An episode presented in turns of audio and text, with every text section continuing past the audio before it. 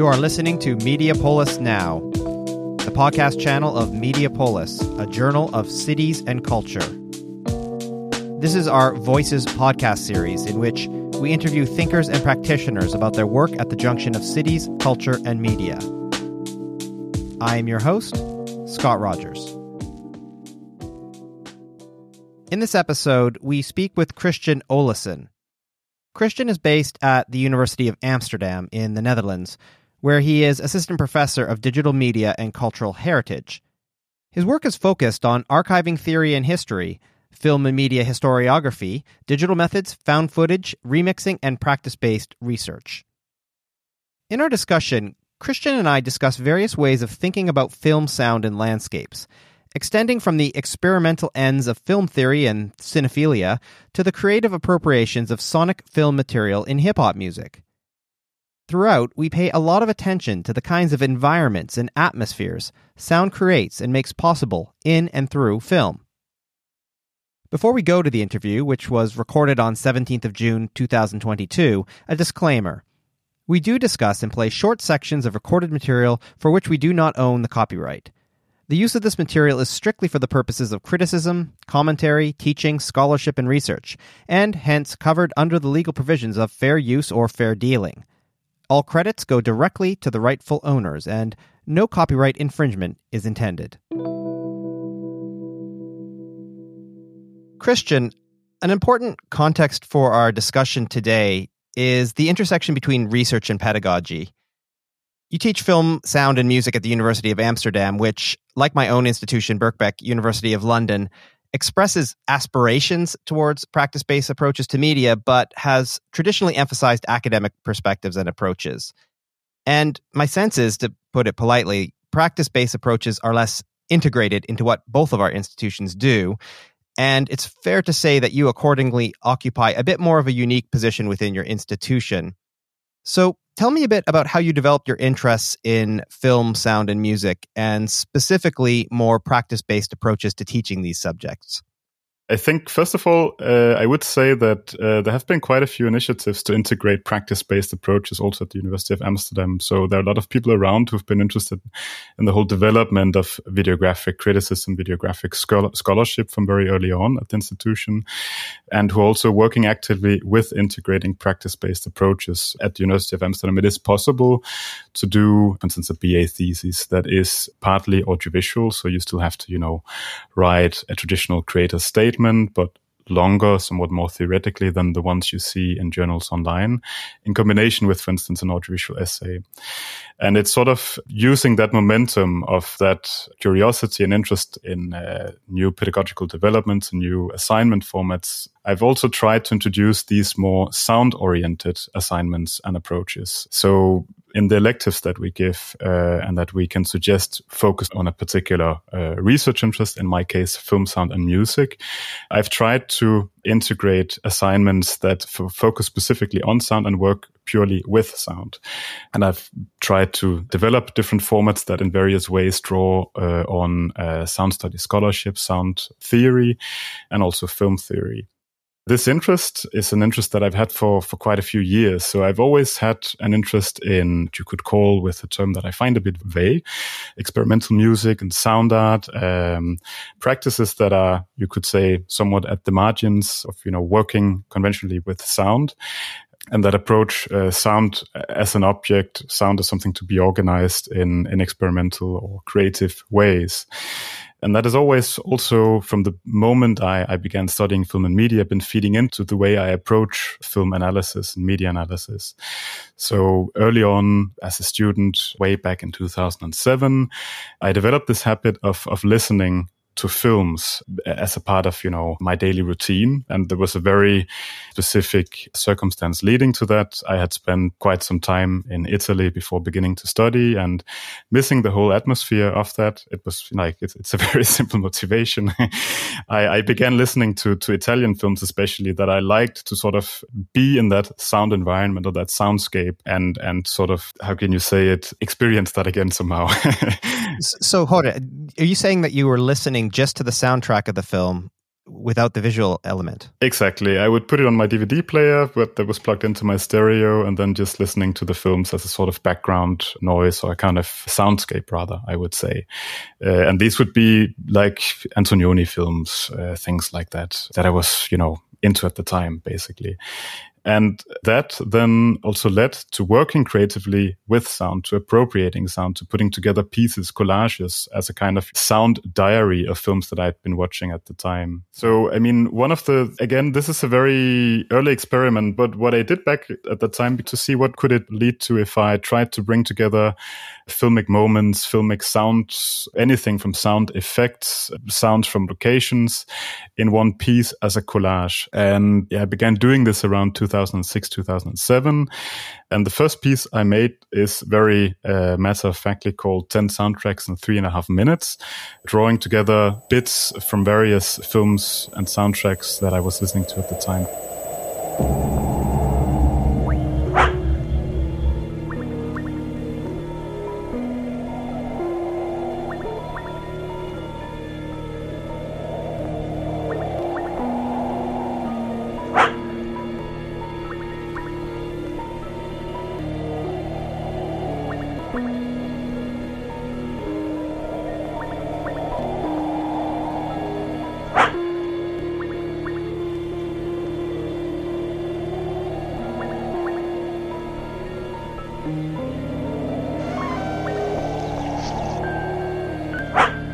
So it contains a lot of sounds from horror films, Dio Argento, Mario Bava, Nicolas Roeg, but also from, for instance, Antonioni's La Notte, which has a really beautiful electroacoustic sound composition at the beginning, where you have this long tracking shot down a building. But also an early sound film like Dizzy Gavatov's Enthusiasm, which is this very early use of a Soviet sound system that he used for going into the Donbass region at the time for recording real sound. In terms of reference points, it's really kind of messy, but it reflects what sort of fascinated me sonically about certain films at the time, and also was an experiment in bringing that all together as a kind of diary of what I had been watching at the time.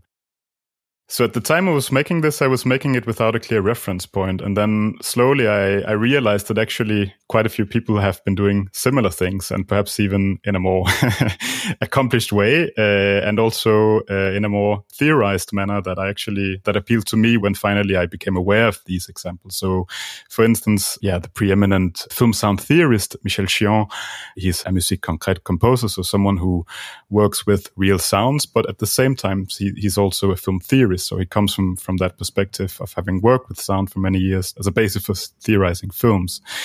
And in one of his early compositions, La Ronde from 1982, he integrates, for instance, samples from the film Prix de Beauté, which is a film with Louis Brooks from, if I remember correctly, 1930, that was made in two versions, a sound version and a silent version, which for him was fascinating in terms of how it staged her voice in different ways. And sort of weaving that into a collage of other sounds that he's recorded, he expresses his admiration for that film and fascination with the quite tragic situation that this actress finds herself in that film.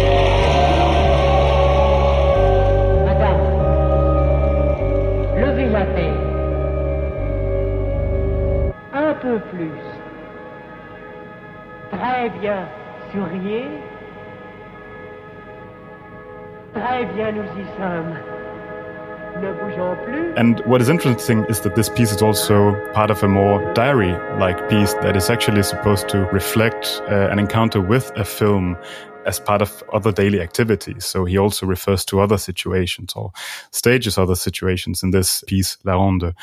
And of course, as many listeners will be familiar with, he has theorized the voice and film sound in general extensively in his book. So I find it interesting that before that work actually came out, he also approached film sound in this way, in a creative manner. So another example that I became aware of around 2010, when that came out, is a French group called Radio Mental. And they're a French group working on the one hand with making, you could say, modern accompaniments for silent films, what they call cinemixing, but also working with cinemixing in a different sense of really only making collages consisting of sound, film samples, dialogue samples, sound samples of any kind, effects, all these things really. And they made a project with a comic artist, Pierre La Police, in 2005, which is called Trauma Vision, based purely on samples from French dubs of B-films and exploitation films. Je crois que notre ami a reçu un mauvais coup. Il faut qu'il soit transporté immédiatement en ville à l'hôpital. Mais avant de faire le nécessaire, je veux que vous préleviez 10 centicubes de sang sur sa blessure pour l'analyser. Ensuite, Steve pourra l'emmener dans l'ambulance et vous lui dites de prendre avec lui une grosse quantité de plasma. Et ne faites aucun coagulant, jusqu'à ce qu'ils aient fait toutes les analyses. C'est préférable. Bien entendu, docteur. Oui, tout est prêt. Coramine, adrénaline, pyridoxine et sulfamide. Le docteur Suzanne Drake, qui a sa place parmi les plus grands chercheurs, a poursuivi des expériences. It's a really, really fantastic piece. It lasts an hour or so, where they just link together these absurd dialogue lines from very low budgets, science fiction films, horror films, exploitation films, to create all of these, completely absurdist dialogues out of it. And they mix in also music pieces with it, ambient pieces, electronica. I mean, it's something that is more funny than scholarly, I would say. But for me, it was really an eye-opener at the time because it was just such a strong expression of cinephilia sonically. So close to at least what I had hoped to achieve with my own piece, I would say. And do you think something being funny is as important as something being scholarly, if you're using it as an example? Yeah, I think you can... I like scholarship that's also funny, but I think it's always a fine line because, do you get a point across clearly enough? I think here it's sympathetic to the object of analysis in the sense that they're working with films that have a lot of humor in them and should be approached with humor. So in that sense, it works. But I think as for anything that we ask our students to do, they should always use humor carefully in their work. So in that sense, it's not a perfect example of how to approach sound appropriation, perhaps in an educational context, I would say. But I do play it to my students, and they usually find it quite funny too. Very often I also have French-speaking students in the class who will really connect to it, to put it that way. Yeah. The last piece in this opening section is a relatively recent piece by a Scottish artist, Rachel McBrinn, that I also really, really like and have played every year for my students now, 3 years in a row. It's called Orange and Teal.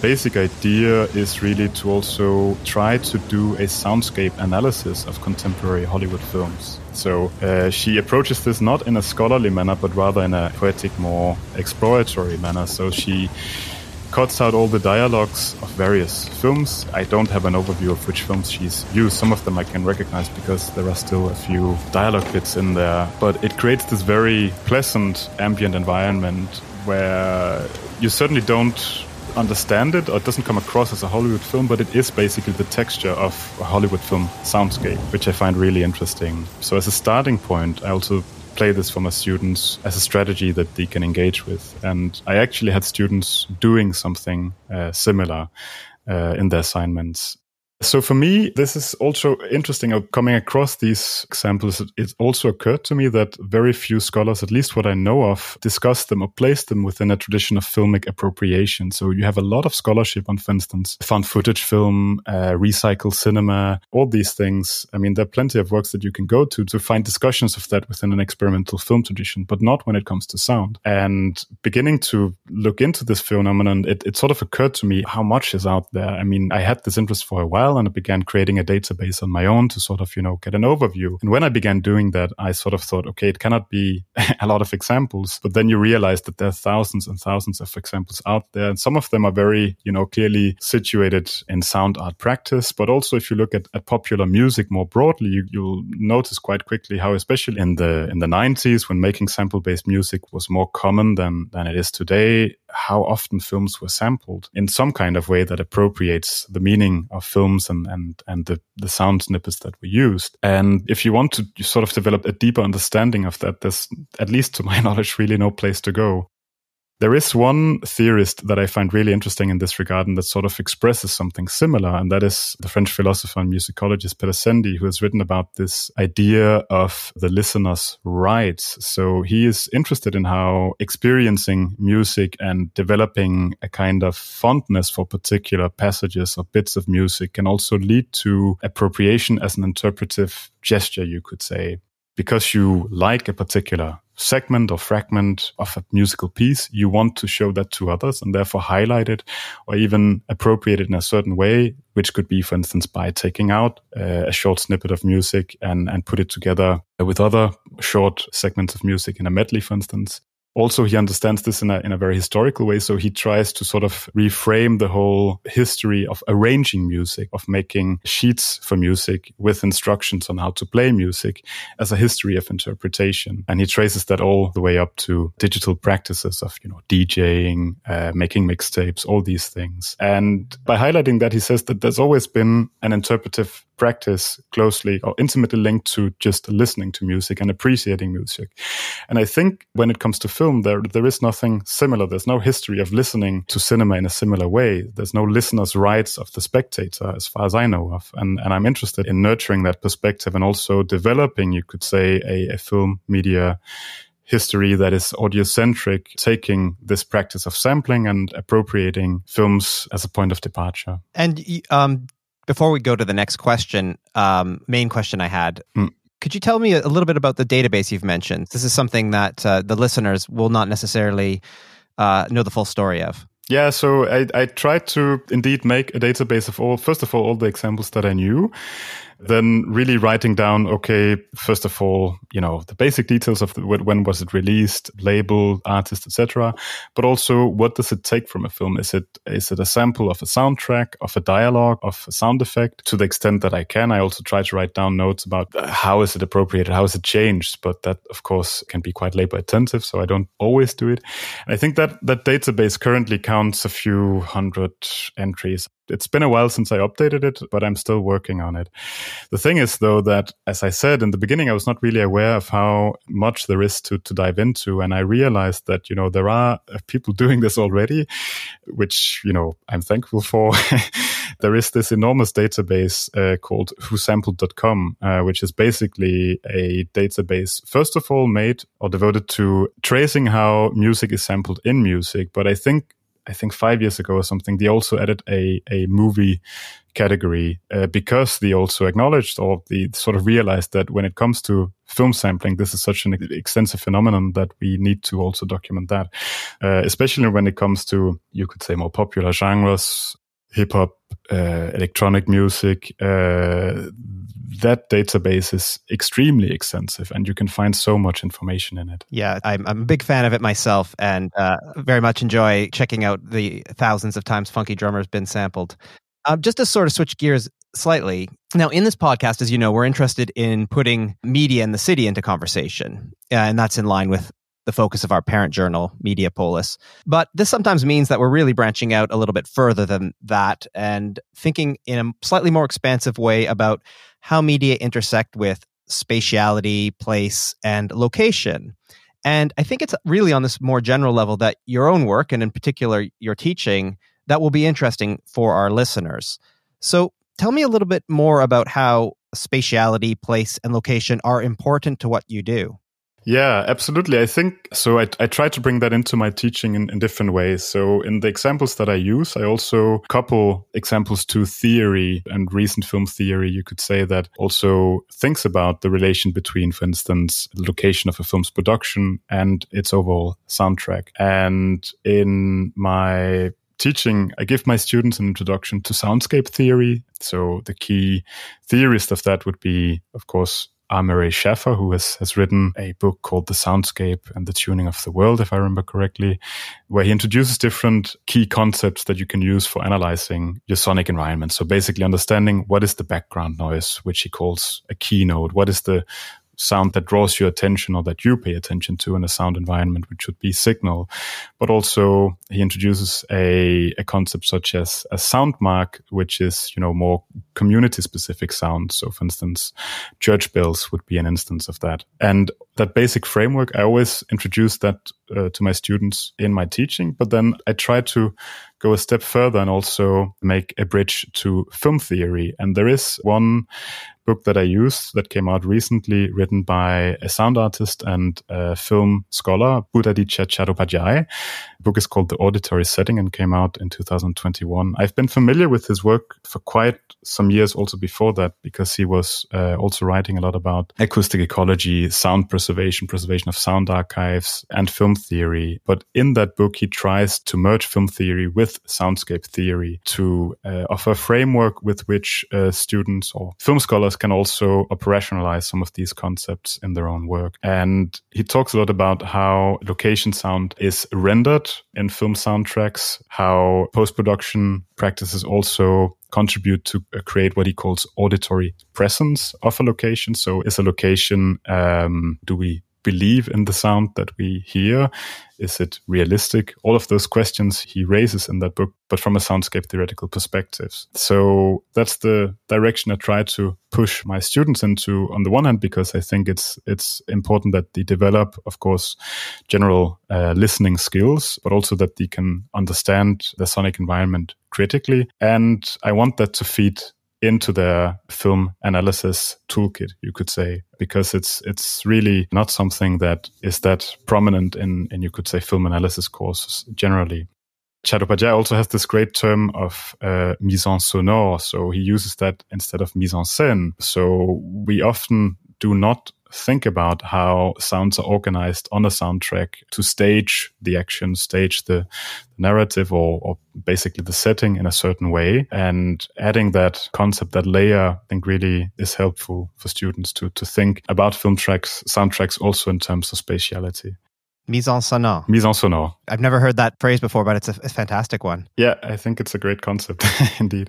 Do you have any examples that you use with your students? Yeah, so I mean, again, these are not soundtracks as such, but again, I've compiled different sound art works, you could say, both scholarly, some of them more artistic, that try to appropriate location sound in various ways and also investigate spaces in which films are produced, spaces that have perhaps inspired filmmakers to make films in a certain way, but also the spaces in which films are shown and projected. So I brought three examples with me for this conversation that I think are really interesting in this regard. So the first one is the piece Their Own Space by the British sound artist Robin Rimbaud, who's also better known under the name Scanner. And he made in 1997 an homage to Derek Jarman, the filmmaker Derek Jarman, whose work he's very fond of. And what he does in that piece, there's sort of three layers. So on the one hand, there is an interview playing with Derek Jarman, an interview in which he explains his filmmaking practice, what he wants to achieve with film, what it is in relation to narrative film, how it's different. But there's also, all of that is layered on top of processed field recordings from his Prospect Cottage, the place where he lived in the final years of his life. I suppose I am a director, but the way my films are formulated, that is, well, particularly the last one, without a script or particular narrative, I think people are freer to actually use the spur of the moment. It's very associative and free, but I mean, the audiences always seem to interpret those sort of films, non-narrative films, in different ways. Whereas with a narrative film, you're saying jump here, cry here. Well, if you're being successful, you're saying giggle here, and you know, you are manipulating the audience in a much more direct fashion. Oh, my heart rejoices in the roar of the surf on the shingles. Marvellous sweet music it is to my ears. Oh, what joy there is in the embrace of water and earth. I have no idea what I want. I mean, I don't think anyone really does, although, of course, they always tell everyone that they know. I think once actually creating something, one has no idea how it's going to end up. And not until we've done the dub and the music's on the film and the titles are there do I really know what has been made. And even then, I rather rely on audiences to tell me, and I adapt their best guesses, as it were.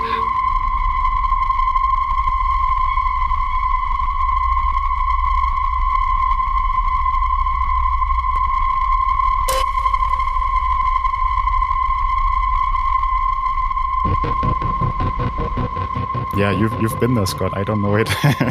But yeah. Yes, I have. And it's definitely a place that is visually desolate, but also it's, just reflecting on it and hearing you talk about it. And with this clip in mind as well, I mean, the experience there is a multi-sensory one, and sound is very important to it. Yeah, yeah.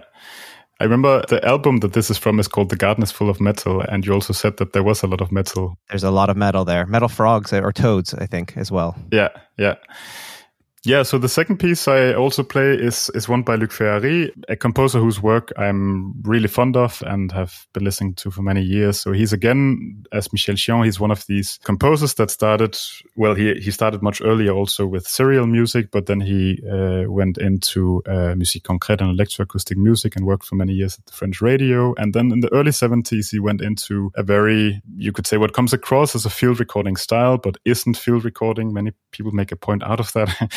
But basically recordings of his own trips, his daily life that come across, again, as diary notes, you could say. He calls those works his anecdotique, so they're anecdotes that he's fond of from places where he's been. And there's a series that he makes, Presque Rien, it's called Almost Nothing, it means, that sort of conveys this idea of these are relatively raw pieces, even if they aren't, or raw unedited pieces. But in fact, they're highly constructed, layerings of all kinds of recordings and memories or thoughts that he sort of comes to mind for him. And in this piece, he's on a trip to Italy and he's just walking around and you hear a very typical street atmosphere in an Italian city. I don't know exactly where it is, but also on top of that, you have loops layered from a film conversation, which, again, I'm not sure which film it is, but I can definitely hear that it's Marcello Mastroianni who's featured in it. And again, this is sort of an example of expressing a kind of cinephilia and relating that to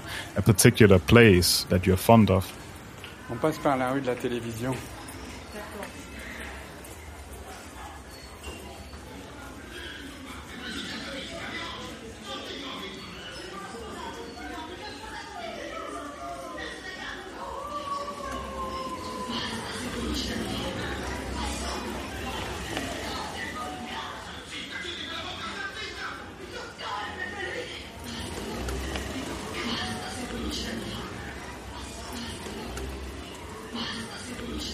It's not made here to express a deeper critical point, I would say, but it's more, again, really a diary note, something more personal, a moment that you cherish or whatever. And I think that's very typical of how he sometimes also draws on film in his work. And again, I think it can also, there's a lot of scholarship, for instance, on film tourism, going to places where, like the locations that you've seen in a film, right? But again, you don't really see this link being made through sound. So I think this example illustrates that quite nicely. So the final piece that I chose is really a very concrete example of a practice-based scholarly project that works actively with sound as a means for critical thinking and for analyzing, especially in this case, film distribution, film projection, critically and documenting the spaces in which that takes place. So this was a project carried out by film scholar Michael Pickett, I think that's how you pronounce it, who also goes under the artist name Michael Lightbourne, which I think is a quite funny name, probably to convey cinema, I guess. He's based at Warwick University and he's been working a lot on found footage filmmaking. He's written a book about Joseph Cornell, for instance, and also in most of his projects tries to integrate practice-based approaches. And this recording here, which is called Hyde Park Electromagnetic, was part of a project called the Projection Project, basically. And it was dedicated to documenting the practice of projecting films on analog carriers or analog formats as that practice was disappearing.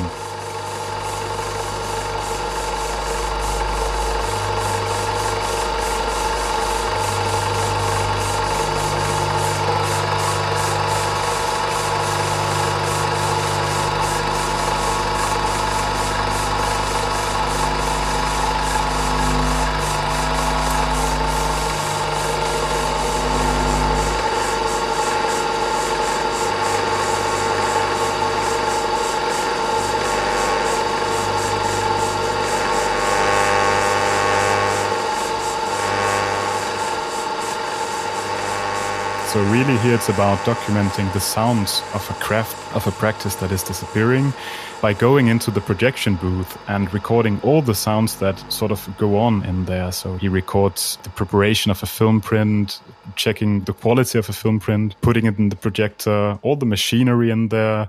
And also he interviewed the projectionist to sort of see how they would understand sounds in their work environment. For instance, if the film makes certain sounds once being projected, you know, what does that say about the quality of the print, all these kinds of things. So how are sonic cues offering information to the projectionist? So all of that is really documented in this project. It's taking a very, you could say, rigorous soundscape approach as the one proposed by Murray Schafer, without, however, being dogmatic, in the sense that it really creates this sound documentation of that whole environment, of that practice, as something we will be able to look back on in many years and understand how this worked sonically. And of course, it's also a quite unique document of a particular place in which cinema is projected that we don't often get to hear. Like, it's not that often that we get to go to a projection booth, I guess, right? So I find that a really interesting example too. And it's also, it was, released in a very beautiful LP package from the label Kronrekorder, a German label devoted uniquely to field recording and mostly unedited raw field recordings, or to the extent that they can be recordings that are not very processed, to put it that way.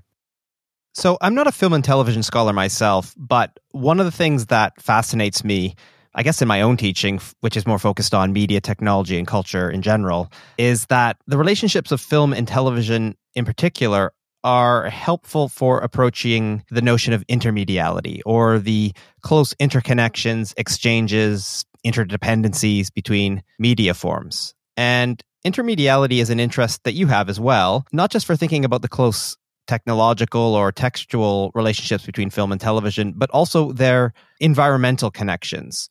So tell us a little bit about some of the examples you work with through your students, which explore these sorts of themes of intermediality.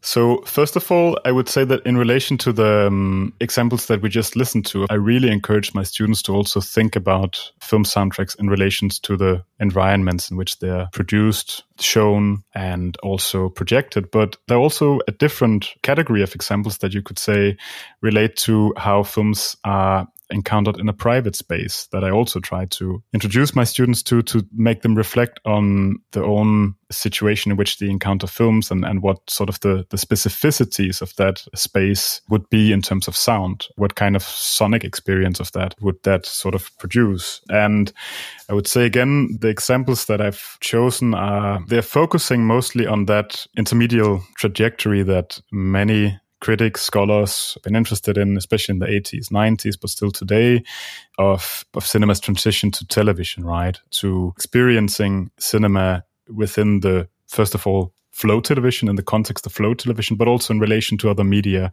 for instance, online. I mean, you have many ways of approaching this theoretically, and I always find, you can talk about intermediality, transmediality, cross-mediality, post-cinematic viewing situations. And I want to also highlight that through some of these pieces that I choose for my students. So on the one hand, I want them to make aware of historical discussions. So I want to point them to that moment of, the late 80s, 90s, where this was increasingly a concern for film critics. So really television taking over in a fashion that it hadn't done until then, or at least being experienced as one of these, many ends of cinema. And then also I want to make them think about how that could be theorized or approached today, or at least, what types of intermedialities we could consider. I mean, one critic that I really find interesting is the French film critic Serge Daney, who was a very prominent film critic in France in the 70s, 80s, 90s, and wrote for both, very specialized reviews, but also newspapers, and who was just very sharp. And he took television very seriously and also wanted to understand that transition. And he did this by reviewing television as film, or trying to understand what was so seductive or specific about television. He wrote a short book called Le Salaire du Sapeur, which is a riff on the title of Clouseau's film Le Salaire de la Peur, Wages of Fear, in which he goes through anything. Like, he reviews tennis matches, commercials, thinking about cinematographic qualities of a toilet paper commercial, things like that. He's watching anything. And that, I think, for many scholars at that point in time became an interesting reference point, because he also approaches it with humor, but, you know, a real sense of curiosity to understand that transition and how it sort of shapes cinema in a certain way. He's also heavily featured, for instance, in Jean-Luc Godard's historical project, Histoire du Cinéma, where there's several interview bits with him. And he keeps coming back also today as a key theorist or key critic of that moment. So the first example I've chosen here relates directly to that. It's from a record made by the French guitarist Noël Acchoté, who works with guitar improvisation. This was his first record. I think he's made 150 since, because he releases pretty much all of his performances. But this is really one where he's worked with the album format, structuring in a way so that on this particular record, it's called Sound Pages from 1994. The record conveys an evening spent watching Flow television. Hi! Again, this is Mike Mitchell for No Bullshit TV. It's time to continue with some real action. So be ready for the Jean-Luc Godard movie of the day, and stay on the line, folks. Si je vous mets le doigt dans le cul, vous comptez jusqu'à 33. Là, do, ré, mi, fa, sol. La forêt de la fleur. Le début, c'est dans la montagne. Un endroit qui s'appelle le lieu. On lui montre ce qu'elle aura à faire dans la ferme ou la petite usine. Elle commence tout de suite si elle veut. La Denise dit qu'elle doit d'abord redescendre en bas. Elle doit régler ses affaires, en particulier louer son appartement au bord du lac. Elle a rendez-vous avec quelqu'un qui est d'accord de les reprendre. Elle remontera lundi pour commencer. Il faut aussi qu'elle donne son congé dans l'établissement public où elle enseigne. Denise est professeur de visuel. So he has, for that record, produced these fake announcements of, for instance, CNN News or updates on the war or different situations in the world. But there are also, for instance, track titles that convey particular places, New York, Beograd, Japan. But essentially, what it wants to achieve is to sort of reflect this experience of watching and encountering classic films on television in a flow television context at home. So he also, for instance, in the booklet for the CD, he has the pictures of him walking past his television set at different moments of the day. And you also see film frames from classic films, and also a frame from Jean-Luc Godard's Histoire du Cinéma on the television set. And he frames this whole experience in the framework or the line of thinking of Serge Daney. So it's the second track on the CD. So after that first announcement of television news or television program that he's made for this record, he reads an excerpt from one of Serge Daney's texts. And then he goes on to sort of, again, stage these different items that would be featured in a classic evening at that time in a television program. And it contains, for instance, an announcement also of a Godard film, which is, you listen to it, but it's humorous, it's very tongue-in-cheek. And also, it then features him sort of playing, improvising over an interview with Jean-Luc Godard. That track is called JLG, as a way to engage with his filmic work. And again, interpret it in a certain way, right? So again, if we think back on this concept of listeners' rights, I think this certainly applies here, because he's sort of, you know, imposing a very personal style of playing with his guitar on top of all of this. Again, and on top of all that, he also reads an excerpt from a Godard text, if I remember correctly. So that's all there together here. And it expresses that particular moment in time very well, I would say. All right. Second one. Yeah. The second example is by another sound artist whose work I'm really fond of, Jan Jelinek, who has worked for many years with making sound collages that try to obscure the origins of the sound source. So he makes these very textured pieces that sometimes you can sort of hear what it is. Most times you cannot. Sometimes it's very clear. But he made a piece called Primetime in 2012 that is, in a way, also very similar to the Acchoté piece, in the sense that it wants to convey what it could be like to watch, I would say, mostly television, but also to a certain extent films today in an online context. Adam, nice to talk to you, sir. Hello, Greta. Now I'm going to go straight to your Twitter account, and one of your most recent tweets is, I'm really glad that Mitt Romney no longer says what a nice guy Barack Obama is. You want to go beyond 140 characters and tell us what you mean. I am just so happy about it, because for a period of time, Mitt was going out and saying, he's a fine man, he's a wonderful man. Ci esibiamo in forma anonima perché non vogliamo che la nostra personalità oscuri la nostra filosofia, le idee sono più importanti delle nostre storie personali.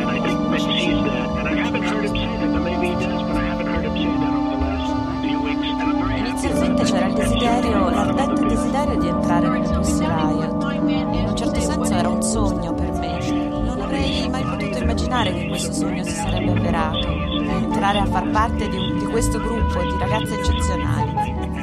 Ma poi non so come è successo, le circostanze sono state favorevoli. I mean, without going through the whole history, it's a live soundtrack that he made for a video piece by the artist duo Bossen and Lucas, based in the Netherlands, which is called Primetime Paradise, which is a really, really great video piece in which you see these fragments from different television items layered onto each other. And it sort of has, you know, it's difficult to describe, but it's sort of as if you, like, it's a tunnel that you sort of are sucked into where, you know, there's a constant, I wouldn't say bombardment, but you constantly get a flow of images from these different items layered onto each other in a really fascinating visual construction.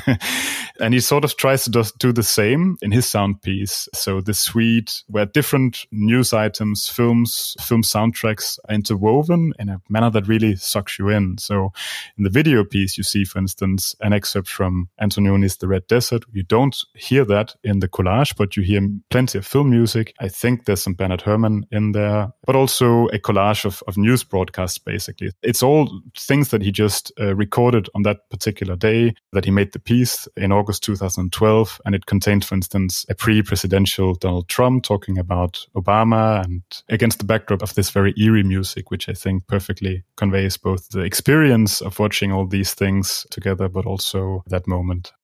So there's an overlap here between these examples you've been discussing and digital sampling, to state something maybe quite obvious, which is now a very well-established technique in contemporary music, of course, and notably in hip-hop production. And discussions and debates about sampling often center on the issue of copyright and the reuse or remixing of recorded music. But another area of interest, certainly for us, certainly for you, is the use of sampled material from films, notably dialogue, but other elements as well, in music. So focusing here on hip-hop in particular, what are just a few of the many examples that you think are interesting in this respect?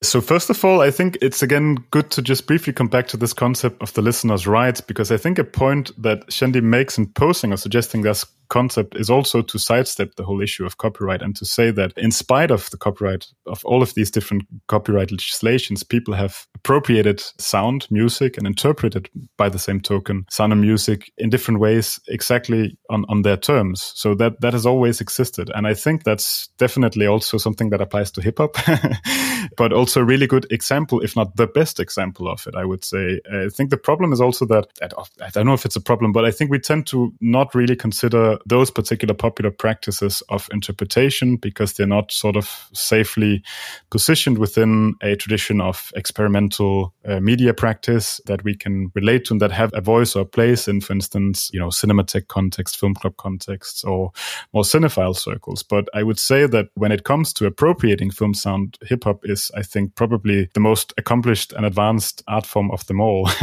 because it's been doing it from the very beginning. It's always been an integral part of hip-hop to reference films, to play film clips, and also of, you know, world building, creating personas, creating scenes related to specific places within hip hop. So I think it's important to highlight that too.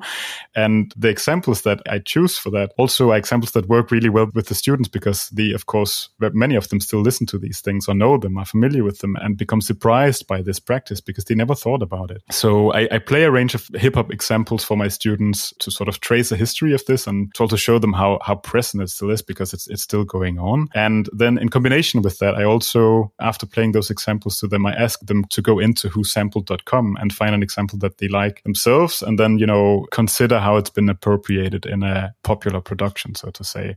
That usually works quite well. So the examples that I've chosen here, on the one hand, they trace a history of that, but also different forms of world building and different forms of interpretation. I could have chosen more recent examples. The examples that we have here go up to the late 90s, but it's still going on very much today. So the first one I chose is really a classic of this. It's Double D and Steinsky's lesson, The Payoff Mix from 1983. I think it was first released in 1985, but it was a part of a remix competition that the label Tommy Boy organized in 83. And Double D and Steinsky, who were white producers with privileged access to studio facilities and a sampler, made this particular piece. Heel, toe, heel, toe, heel, toe, heel, toe. Hop forward, hop back. Pop, pop, pop. Played it for her, he played it for me. played it for her, he played it for me. Play it. Play it. Play it. Play it.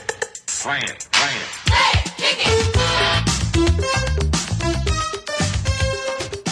What is interesting is that it's sort of a medley of many things, you could say, but it has a sample of Casablanca, where you have the phrase play it again, Sam, being used as a sort of, what would you call it? I don't know if hook is the right word, or, a sort of... Yeah, hook, chorus. Yeah. If we want to use the hip-hop phraseology, it would be the hook, I think. Okay. Yeah, it comes quite late in the track, but it really just shows how integral referencing and sampling films were to hip-hop from a very early stage. Sure, and so maybe let's just rattle through them. You have another example, which is King Ghidorah, Monster Zero from 2003. Yeah, so this is a track made by the rapper who's also better known as MF Doom, Metal Face Doom. And I think it's interesting in many respects because he is, I think, probably the virtuoso sampler of film sampling, I would say, because there's so many film samples on all of his records. And interestingly, some of the tracks don't even feature him rapping, but are just film samples. So actually, I think that if you isolated the samples alone without the beats, it would be very similar to the collages of, for instance, Radio Mental that we listened to in the beginning, but it's just set, to a beat here, and they're fantastic pieces to listen to. Command all units to take defensive position. Yes, sir. What is Monster Zero? Monster Zero is the reason we cannot live on the surface, but must forever live underground like this. I will show you Monster Zero. Hey, look. It's King Ghidorah. Yes, indeed. On Earth, you gave this terrifying monster the name of Ghidorah. Everything is numbered here. The monster is zero. Pay heed to my warning. The entire human race will perish from the Earth. Where the monster Ghidorah passes, only flaming ruins are left. Yeah, on the one hand, because he's also been asked by this, and he highlights how integral this has been to hip-hop from the very beginning. So he says that, for instance, in the early 1980s, he would be listening to pseudo beat shows that would, feature classic breaks, voiceovers, but also samples from films and comedy sketches. And he would be doing the same thing, but developing it as, an artistic approach. In his case, I would say that there's a strong Afrofuturist component to it too, in the sense that he works a lot with science fiction films, especially Japanese science fiction films. So that's also where the name King Ghidorah comes from, and Godzilla films, monster films, exploitation films. But basically, he's taking so much stuff. And also, for instance, he's sampling television works in a very similar fashion to the way in which, for instance, Jan Jelinek is doing it, I would say. I would make that connection. So in this piece here, Monster Zero, he's sampling, let me see, 1, 2, 3, 4, 5, 6, 7, 8 films or television shows, right? So you have Invasion of Astro Monster, Dawn of the Dead, Godzilla versus King Ghidorah, Star Trek, Twilight Zone, Godzilla vs. Gigan, Still Smoking, a Cheech and Chong film, Destroy All Monsters. So you can really see what a tapestry of references and snippets it is, right? And some of this will be sound effects, dialogue lines, soundtrack, music. So it's really very mixed. Yeah, it's a wonderful collage of different soundscapes and different sections from films. So maybe what's the third example you'd like to highlight? I mean, there's so many subgenres. Again, you could highlight many things. So this one is really an example of what you call horrorcore. So hip-hop that focuses mainly on horror films, exploitation films, which comes mostly from the South. So horrorcore, I think, emerged mainly in Houston and Memphis. And this is really a prime example of what you call Memphis horrorcore by the group 3-6 Mafia. How can you have faith in a God that can't even control creation? How can he lead you to salvation? There is no hope in chaos, only welcome to the other side of reality. And this is your eternity.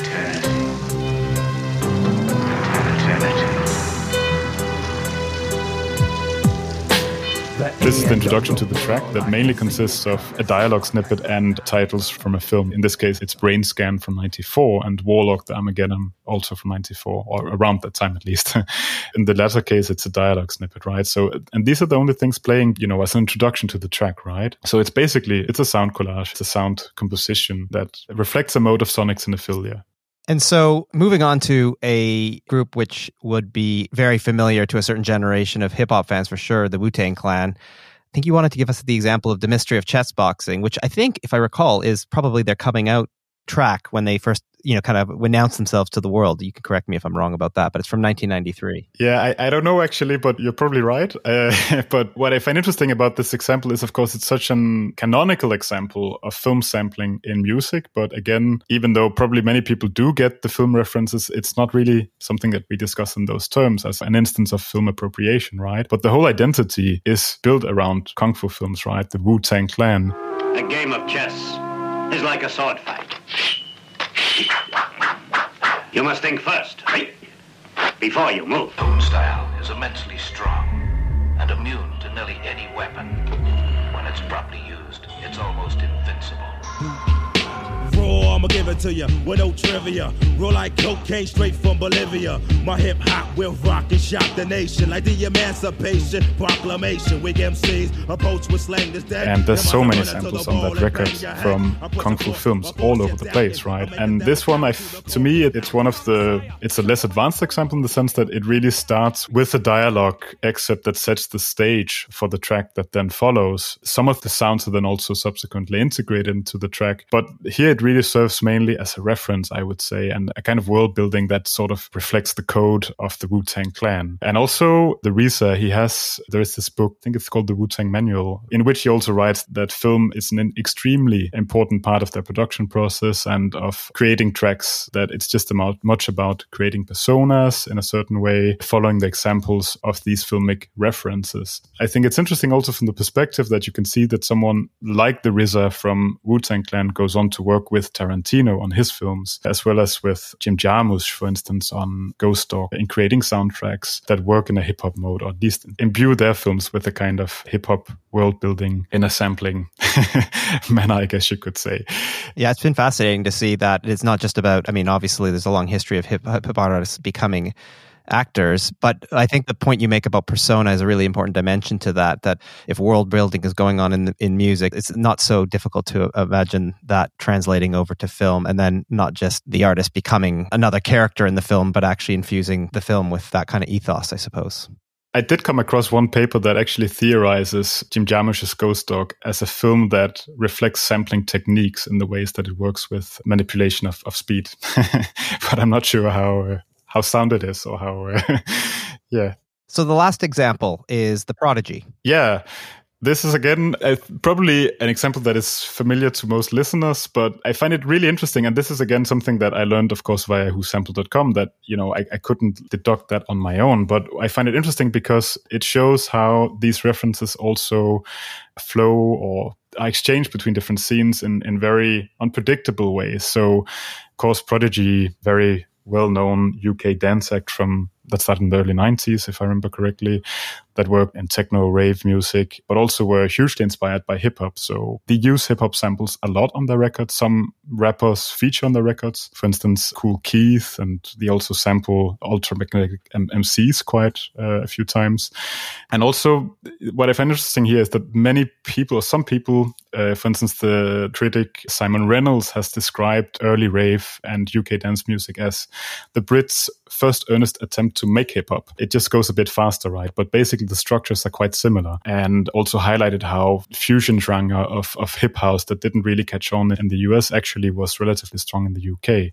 But long story short, what happens in their very well-known piece Breathe from 97 is that they sample Wu-Tang Clan's The Mystery of Chess Boxing. And it's not very obvious when you first listen, but if you then listen closely, you can hear that what they sample is not the dialogue, but all of those sound effects that are made when you sort of, you know, use the sword, right? And it's actually used as, if I remember correctly, as a way to transition from one segment to the other in the song in a really interesting way.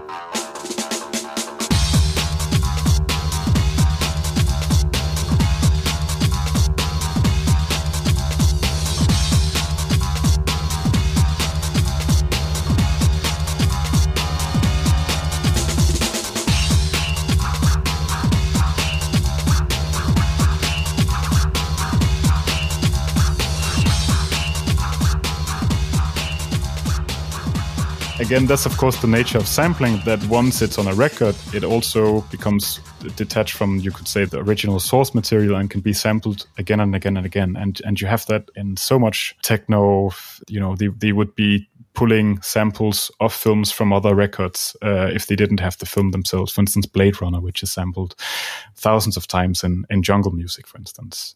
So let's end by bringing this all back to the interface of research, pedagogy, and media practice. As we've been intimating throughout, really, in the interdisciplinary fields of film, media, and cultural studies, there is this increasing interest in dedicating, you know, as much attention to media practice as theory, and not so much as practical training, but as alternative modes of critical thinking. Now, I think our discussion has been very useful, and I can imagine a lot of students listening to this and, you know, learning a lot from what you're saying. But particularly for those scholars who might have aspirations to bring forms of practice into their teaching as an alternative mode of critical thinking, but maybe are less sure of where to start, what would you think would be the most important piece of advice you'd give them, if there was one piece of advice? I think the most important advice would still be to listen to cinema and basically just, you know, listen to favorite films of yours without watching the image. And why I want to give that piece of advice is also that I know of several scholars who, of course, know the exercise that Michel Chion has proposed, in which you make students make a film segmentation based on the soundtrack alone without watching the film. But very often, at least in my impression, it may not be the strongest empirical basis. But it's my impression that scholars don't do that on their own, that they don't listen to films just as part of their routine or as part of their research practice as a starting point. And I think that's really the most important, because it is such a different experience. And to me, it's really the best way to approach it is to do it with a film that you know well, perhaps a film that you've seen several times that you think you are very familiar with. And once you do that, you will realize how many facets or how many dimensions of it you may actually not know that well, because you are forced into a listening situation.